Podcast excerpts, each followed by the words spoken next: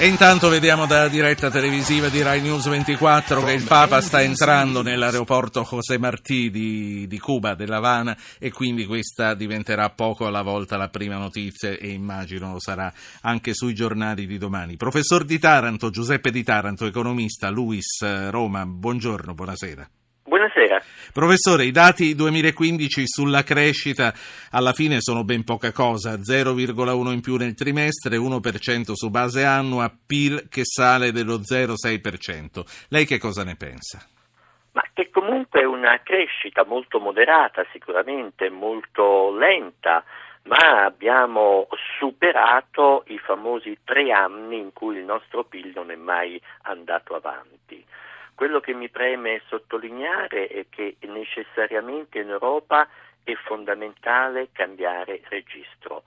Basta col rigore, ora bisogna pensare all'occupazione e alla crescita e mi permette di dire il mio giudizio non è mai politico, questo voglio sottolinearlo, che mi pare che ciò che è accaduto oggi eh, tra Renzi e Schulz sia un fatto positivo perché tende in questa direzione.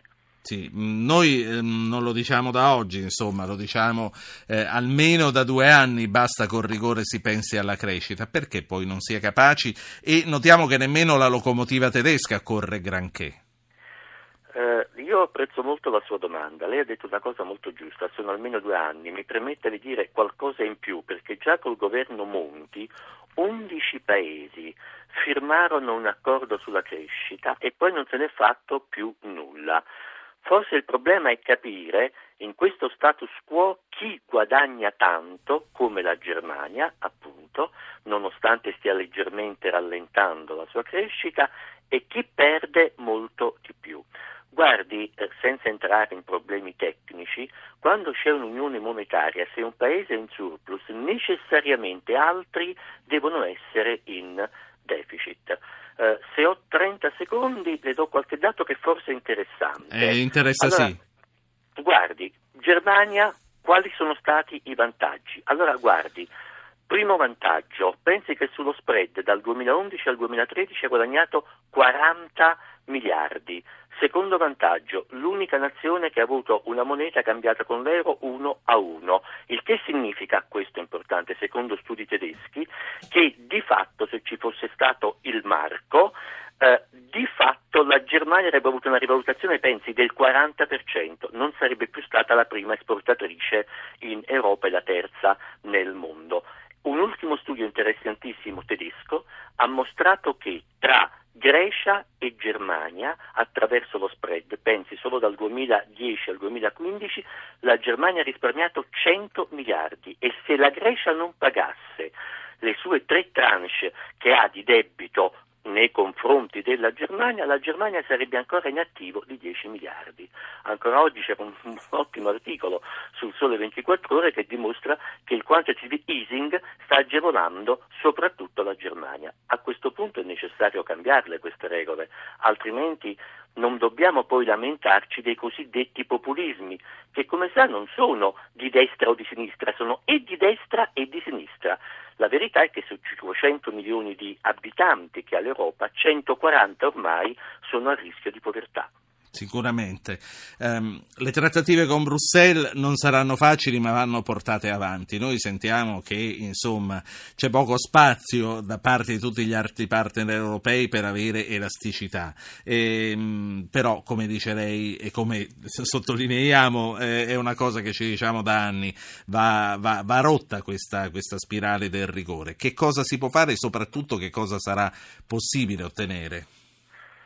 C'è una dichiarazione che eh, ha fatto Renzi, e cioè ha detto decidiamo noi se dobbiamo avere le clausole di salvaguardia che ci costeranno, come è noto, ove i nostri bilanci eh, andassero ulteriormente in deficit, cosa tassare. Questa affermazione a me sembra importante, sa perché? Perché se noi stiamo alle regole del trattato di Maastricht, del trattato di Lisbona, non cambierà mai nulla, perché c'è interesse dei paesi del nord a non cambiare mai nulla. Mi lasci dire una cosa che credo sia interessante anche per i nostri ascoltatori. Normalmente cosa si chiede ai paesi in deficit? Privatizzazioni e aumento dell'IVA, da qui la dichiarazione del nostro Presidente del Consiglio, scegliamo noi cosa fare. Quanti sanno che parte dell'IVA, piccola parte dell'IVA di ogni nazione, finisce all'Europa?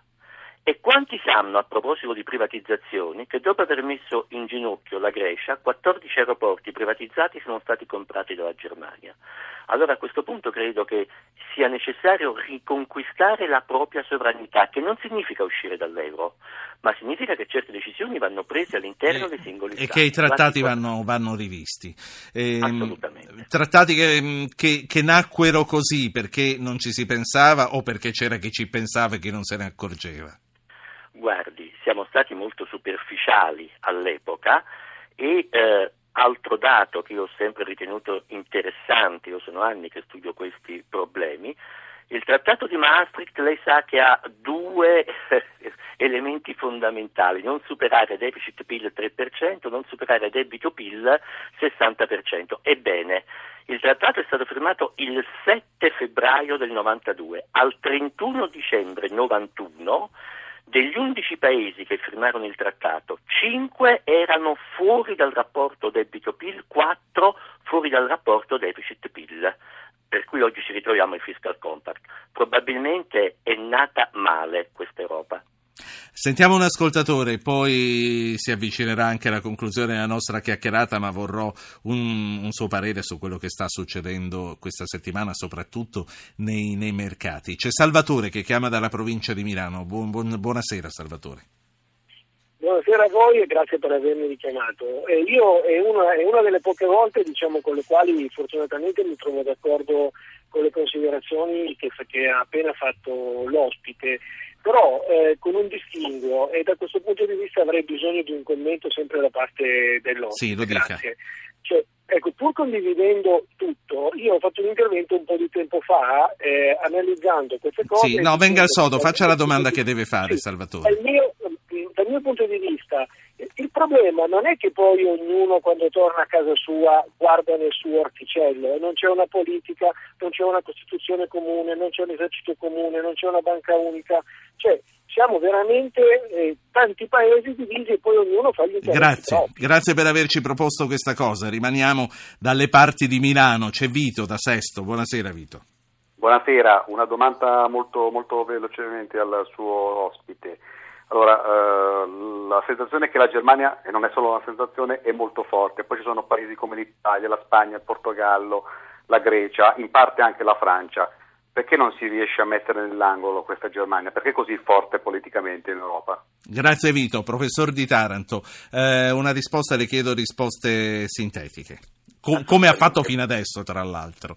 Grazie. Per la prima eh, domanda sono perfettamente d'accordo, tra l'altro c'è una sentenza importantissima della Corte di Giustizia che dice che ci deve essere una sovranità condivisa, ormai la sovranità è subalterna rispetto alla eh, Germania.